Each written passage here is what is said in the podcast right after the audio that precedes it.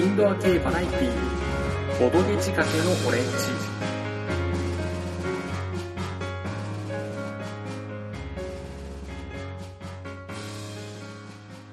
この番組はちょっと偏った知識を持つボードゲームショップの店員がボードゲームと好きなことについて語るややマニアックな番組です。というわけで皆さんこんにちはもしくはこんばんは。初心者の方に2人用のおすすめゲームはありますか？と聞かれてガイスターを紹介したら何これ？天空版のオマージュじゃんと言われて複雑な気持ちになったカブラギ P です。そしてですね、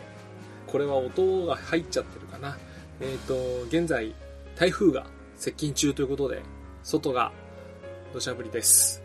さて、今回はちょっと新コーナー、新企画ですね、やってみようと。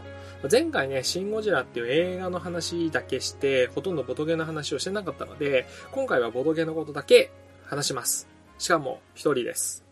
題して、いつまで続くかわからない、ぼんやり最新ボードゲーム情報のコーナーです。このコーナーは最近発売されたボードゲームや発売予定の新作ボードゲームの中から、カブラギ P が独断と偏見でピックアップ。いくつかを紹介する広くて浅い情報コーナーです。情報といっても、ここだけのマル秘情報みたいなものには期待しないでください。あくまで公開されている情報だけです。なんせね、あのこれ公式とかじゃないので、はい。えーさらに個人の範囲で調べた結果となりますので、情報が間違っている可能性や更新頻度のせいでですね、えー情報が古い場合もございます。その辺はご了承ください。そしてこの番組の内容は全て個人の意見であり、いずれかの団体などの相違ではありません。まあ本当ね、お試しというか、僕ならではで、まあいろいろ試してみようということで、今回この企画を始めました。というわけで、7月中旬から8月中旬ぐらいの間に出た話題作を紹介したいと思います。今回のキーワードは、新バージョンとなります。まあどういうことかというと、まあ多数のね、この夏も、まあ、商戦っていうほどかな。まあ、ボードゲーム会話的には商戦ですね。まあ、かなりね、ボードゲームの新作が出たんですが、まあ、出たというか、リニューアル、新バージョンが非常に多かったと。いうところがありまして、その中でも一つ紹介するのが、まず、カルカソンヌ J 日本語版。これですね、以前にもちょろっとメビウスゲームズさんで和訳付きで出ていたカルカソンヌの最新版の正式な日本語版、まあ、新版なのかな？新しくなりました。こちらですね、新しくなったって何新しくなったのかっていうのがあると思うんですけど、まずね、絵が変わっております。しかも、パッケージだけではなく、中のタイルも変わってしまってます。ただね、裏面に関しては同じだから混ぜて遊ぶことができます。これまでの拡張とかとですね。ただし、あの、表の絵が違って、まあ、色合い、色合いというかまあ、タッチ、画風が全然違うんで、これまで出た拡張とかのタイルと合わせちゃうと、まあ、裏面同じでも違和感出ますね。ここはちょっとね、厄介な点ですね。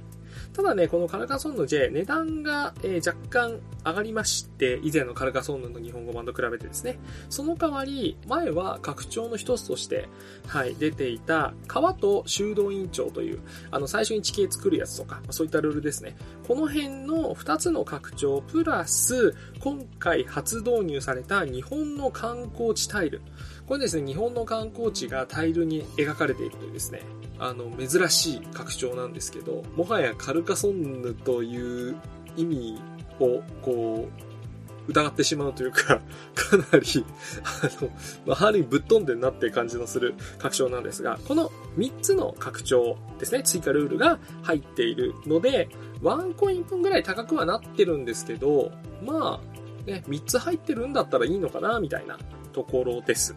でですね、もちろん、例えばお店に来る買い物のお客さんとかがね、やっぱりこう今2つ店頭に並んでるわけですよ。カルカソンとカルカソンヌ J って。なので人によってはカルカソンヌ J って確証ですか？みたいなことも聞かれるんですけどね、今のタイミングはね、これどっちがいいとかおすすめするのが非常に難しい。まあ、なんで難しいかっつったら、まあ、新版の J はおすすめしたいのですが、まあ、他の拡張と混ぜられないし、まあ、あの、海外の方では J の絵柄に合わせた拡張というのがどんどん出てます。まあ、新ルールというよりかは、前のバージョンであった、えー、王女とドラゴンとか、あの辺の拡張とかが、まあ、随時新版の絵柄に合わせてリニューアルしてるっていう形なんですけど、それらがまだ日本には本格的には来てないんですね。まあ、メビウスゲームさんにはないというか。なので、今カルカソンヌ J を買うと、まあ、拡張はほとんど、まあ、その J に入っている追加のルールぐらいしかないよと。じゃあこれまでのやつはどういう風にいいかっていうと、まあ今拡張がいっぱい出ているので、どんどん追加はできるよねと。ただし、あの、おそらくまだ何とも言えないんですけど、どんどんこの J に合わせて拡張も J に、J 版の拡張ですね。が、もし日本語訳とかで流通するようになってくると、これまでのカルカソンヌとこれまでのカルカソンヌで使われていた拡張セットに関しては、流通が国内は止まっちゃう可能性が出てしまうと。ここがね、厄回です。で、現に、ちょっともしかしたら、ちゃんと調べてないんですけど、あの、一部の拡張はね、入手内になってるかもしれない。まあ、あの、カタパルトがかなり前からないんですけど、その辺以外の拡張ですね、に関しては、ちょっと今後流通が怪しくなるので、で、さすがにカルガソンの日本語版に関してはかなりの数があると思うので、まだそのまま絶版にはならないとは思うんですけど、拡張はちょっと怪しいですね。はい。で、まあ J も出ちゃったので、今後こう J に合わせて展開していくことを考えると、先を見越すのであれば J の方がいいかもしれない。ただ僕は個人的にやっぱり慣れ親しんだ 今までのカルカソンの絵の方が好きかなっていうのはちょっとありますね。ということで、まあ、どっちがいいかは選んでくださいと。まあ、今からカルカソンの遊ぶとかであれば、J のがいいのかなっていう気もします。はい。というわけで、今のタイミングでカルカソンヌを買おうとすると、非常にややこしいっていう 状態です。そしてもう一つ新バージョンになったのは、アグリコラ。こちらがリバイズドエディション日本語版という形でね、新しくなりました。といっても箱のサイズは一切変わってないです。で、基本のルールも変更してないです。ただですね、一部のルールとか、カードの交換に関しては見直しが入っています。そしてですね、値段がちょっと安くなった代わりに、プレイ人数が減りました。4人までです。じゃあ、5人以上でも遊べないのかっていうと、どうもですね、5、6人拡張というのが今後出るようです。ちょっとまあ、あの、具体的にいつ日本に来るのかとかは、ちょっとわかんないんですけど、まあ、あの、今のカタンと同じ感じですかね。カタンも4人までですけど、5、6人拡張っていうのが別売りで出てますし。でですね、4人までしか遊べないよというのプラス、えー、その他にカードが120枚になりまして、オンライン版のアグリコラのプレイデータをもとにカードのバランスを調整したそうです。でそしてゲームボードも一新されていると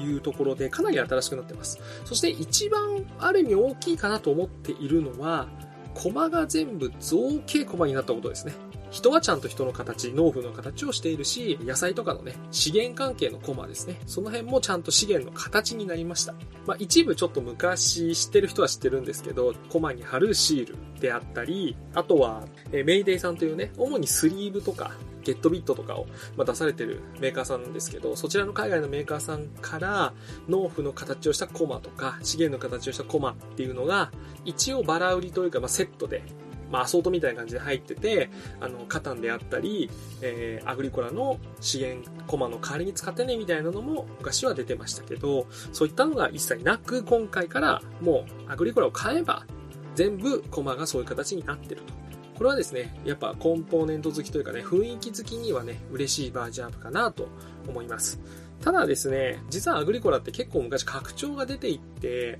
スピンオフみたいなのですね、出てるんですけど、その辺が軒並み切れちゃって、今買おうとすると実はかなりのプレミア価格になっちゃってて、それこそ拡張の泥沼とか、世界選手権デッキとか、まあ、もしくはあの、二人用のですね、二人コラと、えー、通称二人コラと呼ばれている二人用のアグリコラなんかも出ていたんですけど、その辺がね、今ちょっと軒並みメーカーさんの方で品切れをしてしまっていて、再販はされんのかなだからちょっと怪しいところもあって、ちょっと今流通が止まってるゆえにプレミア価格になってるんで、この辺をね、ちょっとね、リニューアルしていただけるとね、嬉しいかななんて思います。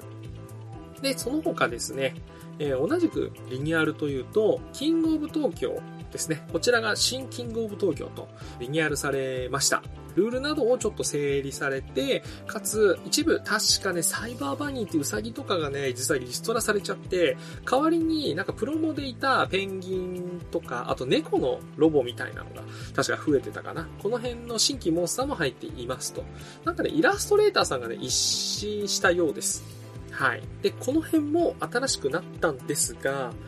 これ、キングオブ東京の今まで出てたパワーアップキット、あのパンダのパッケージの拡張と、あとハロウィンカボチャかな？ハロウィンのパッケージの拡張が2種類あったんですけど、これなんかね、足せないことはないらしいんですが、モンスターが入れ替えされちゃってるので、ちょっと遊びにくい気がするので、この辺の拡張はどうしようっていうのがありますね。また他にリニューアル関係で言うと、まあ、ちょっとリニューアルとはちょっと違うんですけど、パンデミックですね。こちらがパンデミッククトゥルフの呼び声日本語版というタイトルで新しく出ました。これは拡張ではなく単体で遊ぶものですね。パンデミックのウイルスコマ、木のキューブだったり、プラスチックのキューブだったりって言ってたウイルスが全部邪教の、まあ、信者というか、まあ、あの、クトゥルフならではのね、雑魚キャラ？雑魚キャラでもないんだけどな。あの、はい。あの、そういった邪教の人々に変更されて、設定などが丸々クトゥルフになってしまったパンデミックですね。はい。こちらはですね、値段が普通のパンデミックよりもちょっと上がってしまった代わりに、コマがね、全部立体の人型になったので、あの、ショースかな？クリーチャーのコマも入ってるし、かなりボリューム感は増した感じはしますね。はい。なんでね、普通のパンデミックだと衛生兵メディックみたいなね、1回のアクションで全てのウイルスを除去できるみたいな、ウイルス退治のエキスパートみたいなのがいたんですけど、こちらのパンデミック版では、ハンターですね。あの、邪神ハンターみたいになってるっていうような形になってます。こちらですね、カードが2種類入っていて、1つは、普通のスリーブで対応できるんですけど、もう一個がね、ちょっとかなり特殊なサイズで、確かね、タッシュカラールとかと同じサイズだったのかな。ちょっとね、あの、細長くてタロットに近い、かといってタロットよりは小さいみたいなカードで、ちょっとこれに関してだけスリーブ苦労するかもなーなんて感じです。えー、その他、パレード。こちらですね、不思議の国のアリスをテーマにしたカードゲームの日本語版が出ました。といってもですね、これ実はデザイナーさんは日本の方なんですけど、結構勘違いされちゃうよね。まあやっぱ日本語版で書いてあるし。なんですけど、こちらは以前出ていたものが、海外の G マンさんの方でリニューアルされて、それが確かホビージャパンさんから和訳付きで出ていたものが、え、今回久しぶりに復活したと思ったら、アークライトさんから日本語版として逆輸入みたいな感じかな、入ってきました。こちらですね、以前の G マン版って、ブラックスパイとかもそうだったんですけど、なぜかね、箱がね、ちょっとおしゃれでかっこいいんですけど、開けるとね、みんなあの、パッケージの絵を使ったコースターみたいなのが入ってて、このコースター何なんだろうみたいなのがあったんですけど、今回同じ箱ではあるんですが、コースターが入ってませんでした。これが残念と思う人が果たしているかどうかわかんないんですけど、で、箱の方がね、実は、ホビージャパンさんが出していた和訳付き版は、箱にもエンボスっぽいのがかかってたのが、箱のエンボスがなくなってましたね。あとあの、余談なんですけど、ツイッターなんかでね、某お店の方で、パレード入荷しましたっていう時に、まあ、ちょっとね、前置きというか、ちょっと一言ね、パレードはどこまでも続いていく。パレード入荷しましたみたいな感じでつぶやいたら、ほんとね、一部の人はすぐわかんのね。びっくりですよ。まあ、あの、何のことかわかんないと思う人は、近日、公開予定の ちょっとね、ほんとまたシン・ゴジラ以上にね、人を選ぶ、そしてボドゲあんまり関係ない、えー、回が放送予定ですので、そちらをお楽しみください。はい。っていうね。まあ、それは置いといて、まあ、他にもね、スピンオフなんですけど、お化けキャッチ防止の中、これですね、お化けキャッチというゲームの記念版になるのかな？ちょっとロケットみたいなお化けの形をした缶、ちょっと大きめの缶にね、コンポーネントが入ってるので、見た目もすごく良くって、ただですね、これルールが実はベースは一緒なんですけど、ちょっと帽子の中っていうのがあって、コマの種類がちょっと変わっていて、ルールも若干変わってます。なんで、多分、普通のより難易度高くね？みたいな感じのな、えー、っていうような感じのルールになってたと思います。で、こちらね、記念版なんで、欲しい人は今のうちかななんて気もしています。あまり常にね、一定期間、あまり常にこれはレギュラーとして流通しているゲームではないと思うので、気になる方はお早めにどうぞとこんなところかな？その新バージョンというテーマで言うと。その他ね、この間、7月、8月はですね、えー、ビブリオス日本語版。これ結構個人的に僕好きなゲームなんですけど、これがね、実はひっそりと再販されました。ひっそりとってちょっとあれか、失礼か。あのー、結構ね、この辺ね、ボードゲーム、ボードゲーマーあるあるなんですけど、一回買ったり遊んだりして、やっぱ知ってて、他の初心者さんとかにね、おすすめありますか？みたいになって、ビブリオス、すっごい面白いよ。競りのゲームなんだけど、少人数でも遊べるし、いいよって思って紹介しようとしたら、あれ？なんか売り切れてる。あ、なんかプレミアですっごい高いみたいなのがね、実は結構来まして、ビブリオスも実はしばらくね、半年以上はね、実は売ってなかったんです。意外とみんなね、気づいてないと思いますけど、それが、えー、再販されましたというはい。他にね、バトルラインも、ここ数ヶ月前ですね、えー、5月、6月ぐらいに、一度、完全な日本語版に近い形で復活して、バーンとね、まあ、非常に大好評だったんですけど、一回その後やっぱなくなっちゃいました。ほんと。再販されたと思ったら1ヶ月経たずにもうメーカー品切れっていう。それもね、実は7月に再販されています。これはまだ買えますと。まあね、この辺が新バージョンとか、再販とかバージョンアップみたいな形で出てきたゲームです。あとはですね、まあ、この7月8月非常に人気かなと思う国産ゲームの方をいくつか、はい、ちょっとね、タイトルだけ上げさせていただこうかなと思います。ちょっとね、紹介まではやっちゃうと時間がかなり使ってしまうので、まあ、一つはまず、無限階段。こちらはね、まあ、今買わずしていつ買うのかというね、夏にぴったりの階段のゲームです。いわゆるストーリーテイリング系と呼ばれる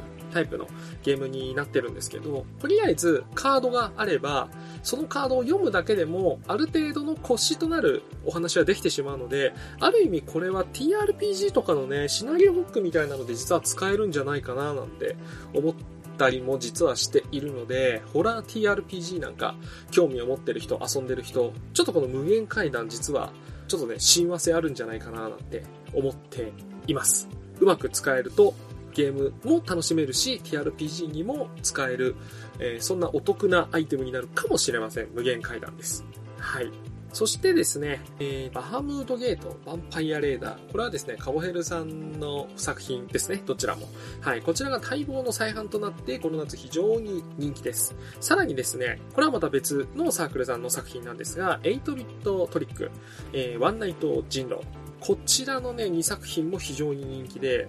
まあ、この4作品全部に共通してるのは、絵柄が全部、いわゆるドット系と呼ばれるね、あの、レトロっぽい感じの、あのファミコン世代には懐かしい絵柄になっていて、この辺はやっぱ、うん、秋葉原に来るお客さんだからかな、非常に人気です。やっぱね、独特の魅力がありますよね、ドット絵って。うん。なんでね、この4作品は非常に、まあちょっと気になるお客さんとか、実際に手に取るお客さんも多かったかなという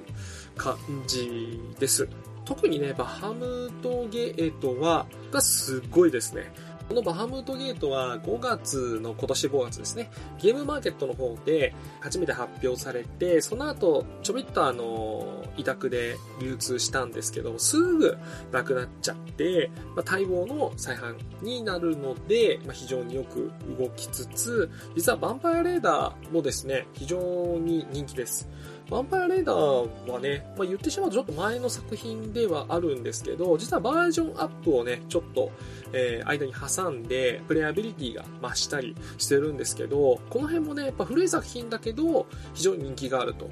これはですね、この夏っていうのは、学生さんがね、休みに入る時期になりまして、やっぱね、新しくボードゲーム界隈に参入する新規の方ですね、まあ、非常に多くてですね、やっぱね、そういう人からすると、1、2年前のゲームですよっていうのはね、そんな古いかなっていうか、最近始めた人にはどれもね、やっぱ新鮮に見えるんで、新規の人が増えると、古いゲームでも全然売れますんで、うん。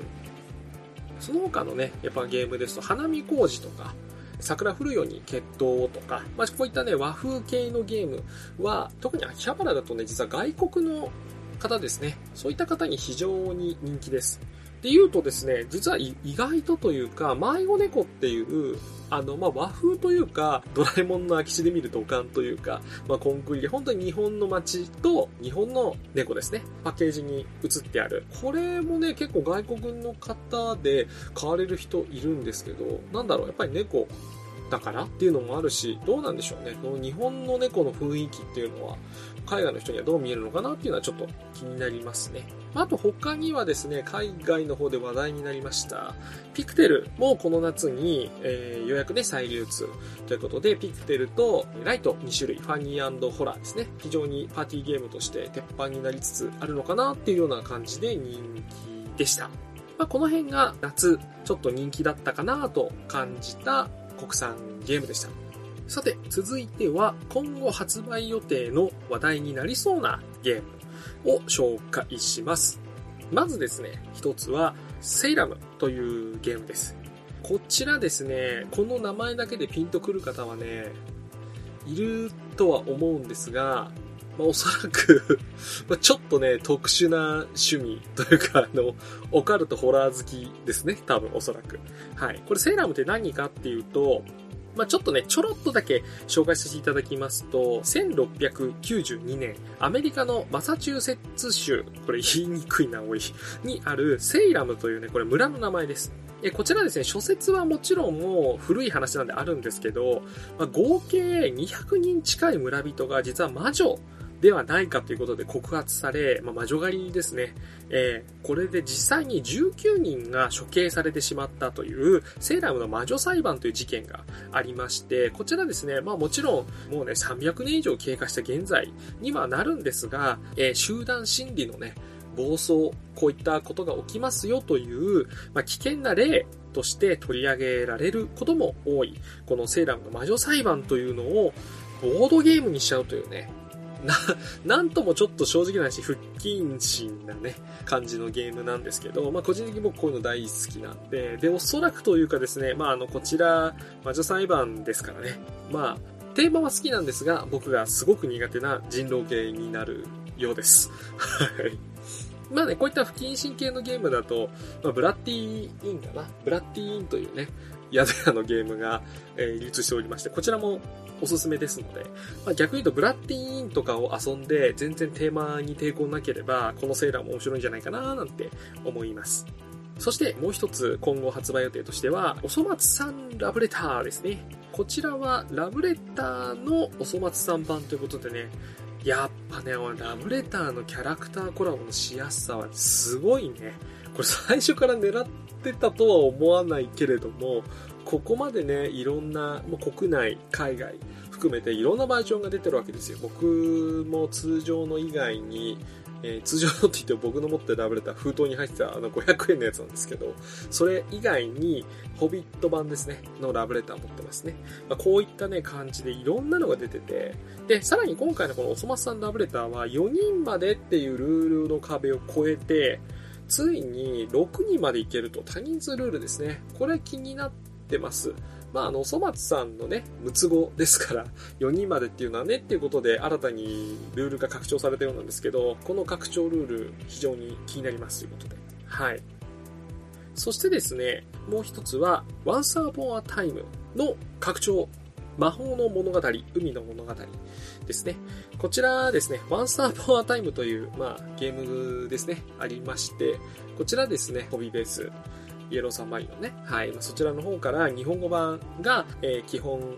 が出ていたんですが、こちらが、まあ、メーカー切れを起こしていてですね、ちょっと今実は買いにくい状況なんですが、それが9月頃に再販予定でして、で、さらにそれに合わせて、Once Upon a Time の拡張、魔法の物語、海の物語というのが発売予定となっています。で、この拡張、魔法の物語、海の物語っていうのは、実は海外の方で展開している拡張セット2つ一緒にしています。魔法の物語というのは、まあ、魔法ですから、まあ、白雪姫とかシンデレラみたいなのがモチーフになっていて、海の物語はシンドバッドとかですね。なので、カードの方にも保線とか、そういった海をテーマにしたものが多いようです。なので、この2つの拡張を1つにした拡張セットという形で発売予定です。こちらね、基本セットに混ぜる際には、好きな方を混ぜてもいいし、カード抜いてもいいし、まあ、混ぜちゃってもね、エキスパンションアイコンみたいなのもちゃんと入ってるらしいので、判別可能なんで安心してくださいと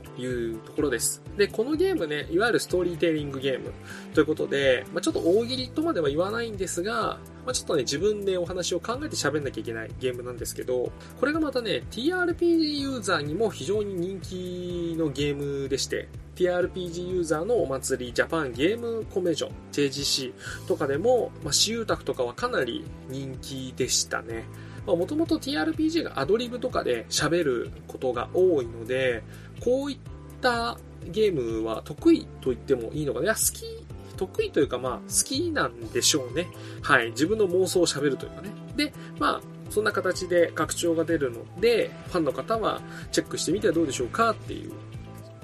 で、あとはですね、今年の4月8月気になったところとしては、初心者がデッキ構築できない夏。な、急にどうしたっていう感じなんですけど、これどういうことかっていうと、えー、まずね、デッキ構築系ゲームというジャンルがあります。まあ、いわゆる TCG っていうのは、まあ、これちょっと、あの、暴論です。最初に言っておきます。が、えー、お金をたくさんかけて一番カードを集めた人が他のプレイヤーに比べると、まあ、カード資産という意味では有利になってしまうと。っていうのがあって、それを、まあ、なくしたものっていうのがデッキ構築系ゲームですね。いわゆる買った人が一人いれば、まあそこにカードが全部入っていて、まあリビングカードゲームっていうジャンルにも当たるんですけど、まあこのカード資産っていうのが全員共通の状態で始めるカードゲームですね。最初にお互い渡されるデッキっていうのの内容が、まあ10枚ぐらいしかないんですけど、まあ全員同じ状態でゲームをしながら買い物をしてデッキをどんどん増やしていくと。で、どのカードをどう買うかっていうので、ゲーム中にお互いのデッキが差別化されて、オリジナルのデッキになっていくという。まあそういったデッキ構築系ゲームっていうのがあるんですけど、その中でも、デッキ構築ジャンルの金字塔とね、言ってもいいでしょう。このドミニオンというゲームがですね、この夏、買えませんでした。もったいないな、ほんとね、これ。あの、いわゆるメーカー品切れですね。で、特にこのドミニオンの基本が実はずっとなくて、全然買えませんでした。で、ショップも品切れちゃってて、アマゾンとかだとね、この間見た時ね、もう1万9800円とかいうね、4倍近くのプレミア価格になってしまっていて、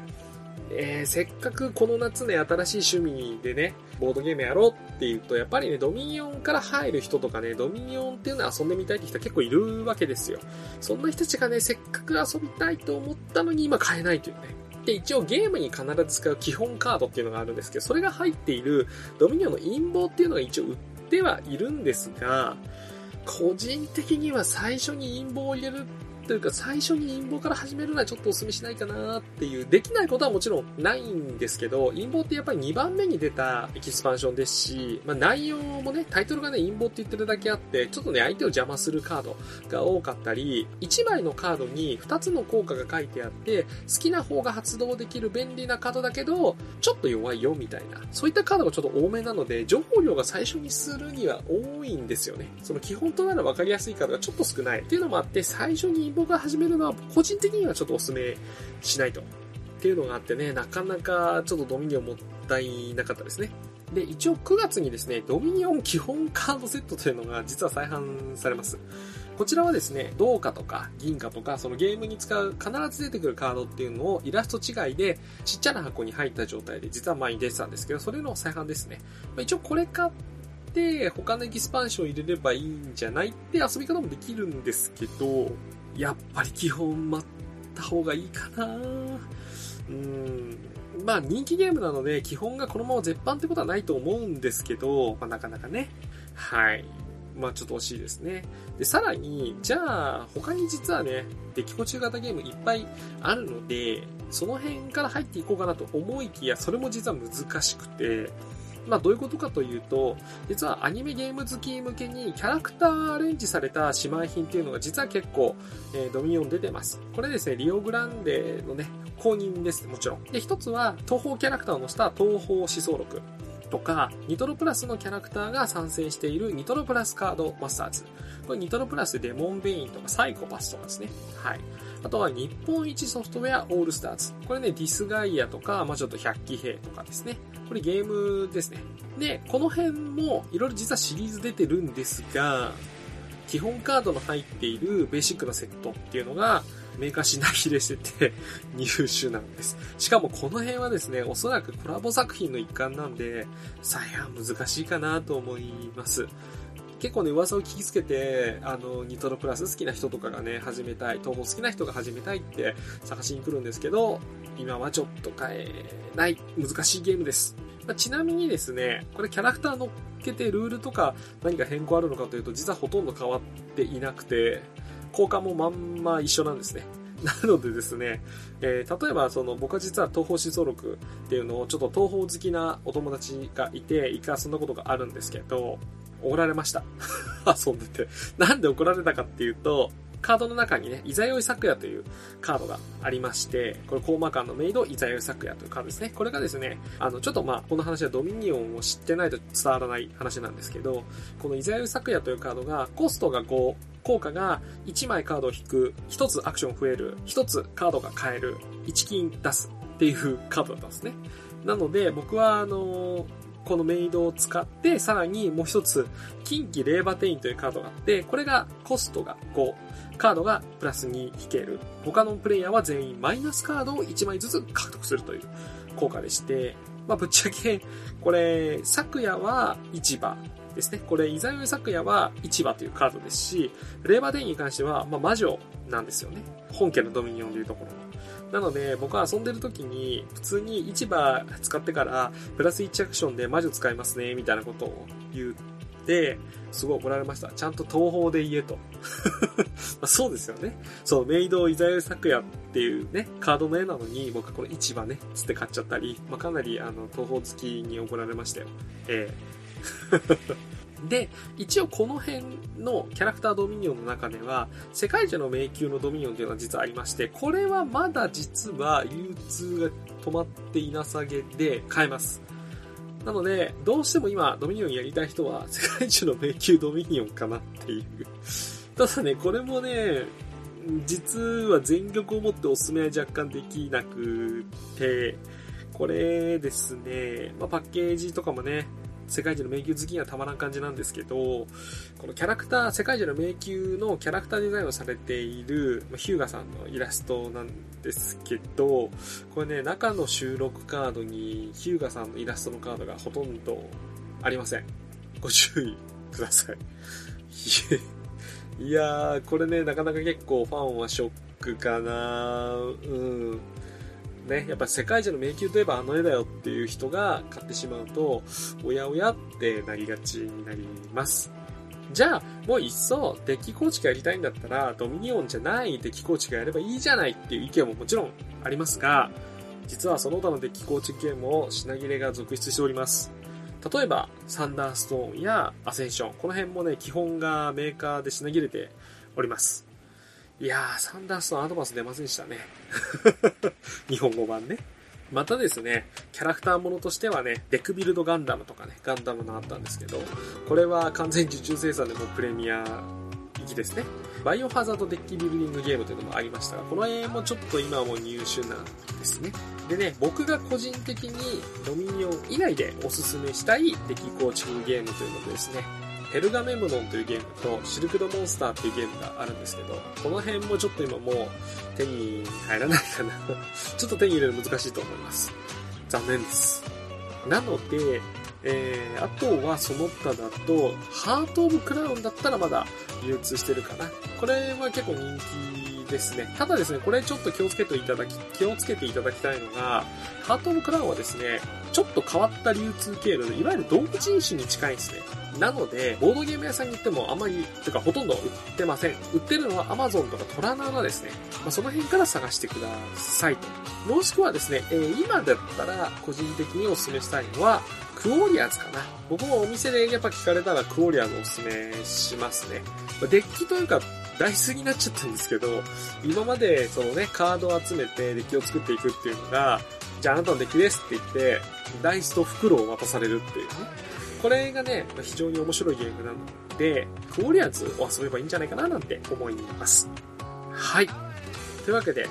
ちょっとね、長々喋ってきましたが、ちょっとね、僕の一人喋りがね、限界になろうとしているので、この辺でエンディングに入ろうと思います。もうちょっとね、これ以上、やっぱね、リアクションしてもらえないまま喋り続けるのはね、限界があります。はい。というわけで、はい、エンディングです。えー、ボドゲ仕掛けのオレンジはシーサーブログを使っております。こちら iTunes からも聞けまして、自動更新なんかが非常に便利です。Twitter は、アットマーク、DODOGORE、こちら全部小文字です。更新情報はこちらでつぶやきますので、フォローをお願いします。また、ご意見ご感想は Twitter のハッシュタグ、カタカナ4文字で、ボード王で、こちらを使っていただけると僕らが見つけやすいので助かります。ご意見ご感想は、Gmail のアドレス、すべて小文字で、bodogore.gmail.com であったり、ダイレクトメールなどを利用してください。以上、ボード王でこと、ボトゲ仕掛けのオレンジまあ、ちょっと一人喋りの特別会、いつまで続くかわからない、ぼんやり最新ボードゲーム情報のコーナーでした。これが次いつやるのか、だいたい1ヶ月おきにできるのか、まあ、その時喋ることがなかったらどうするのかわかりませんけど、それではまた次回お会いしましょう。さよなら。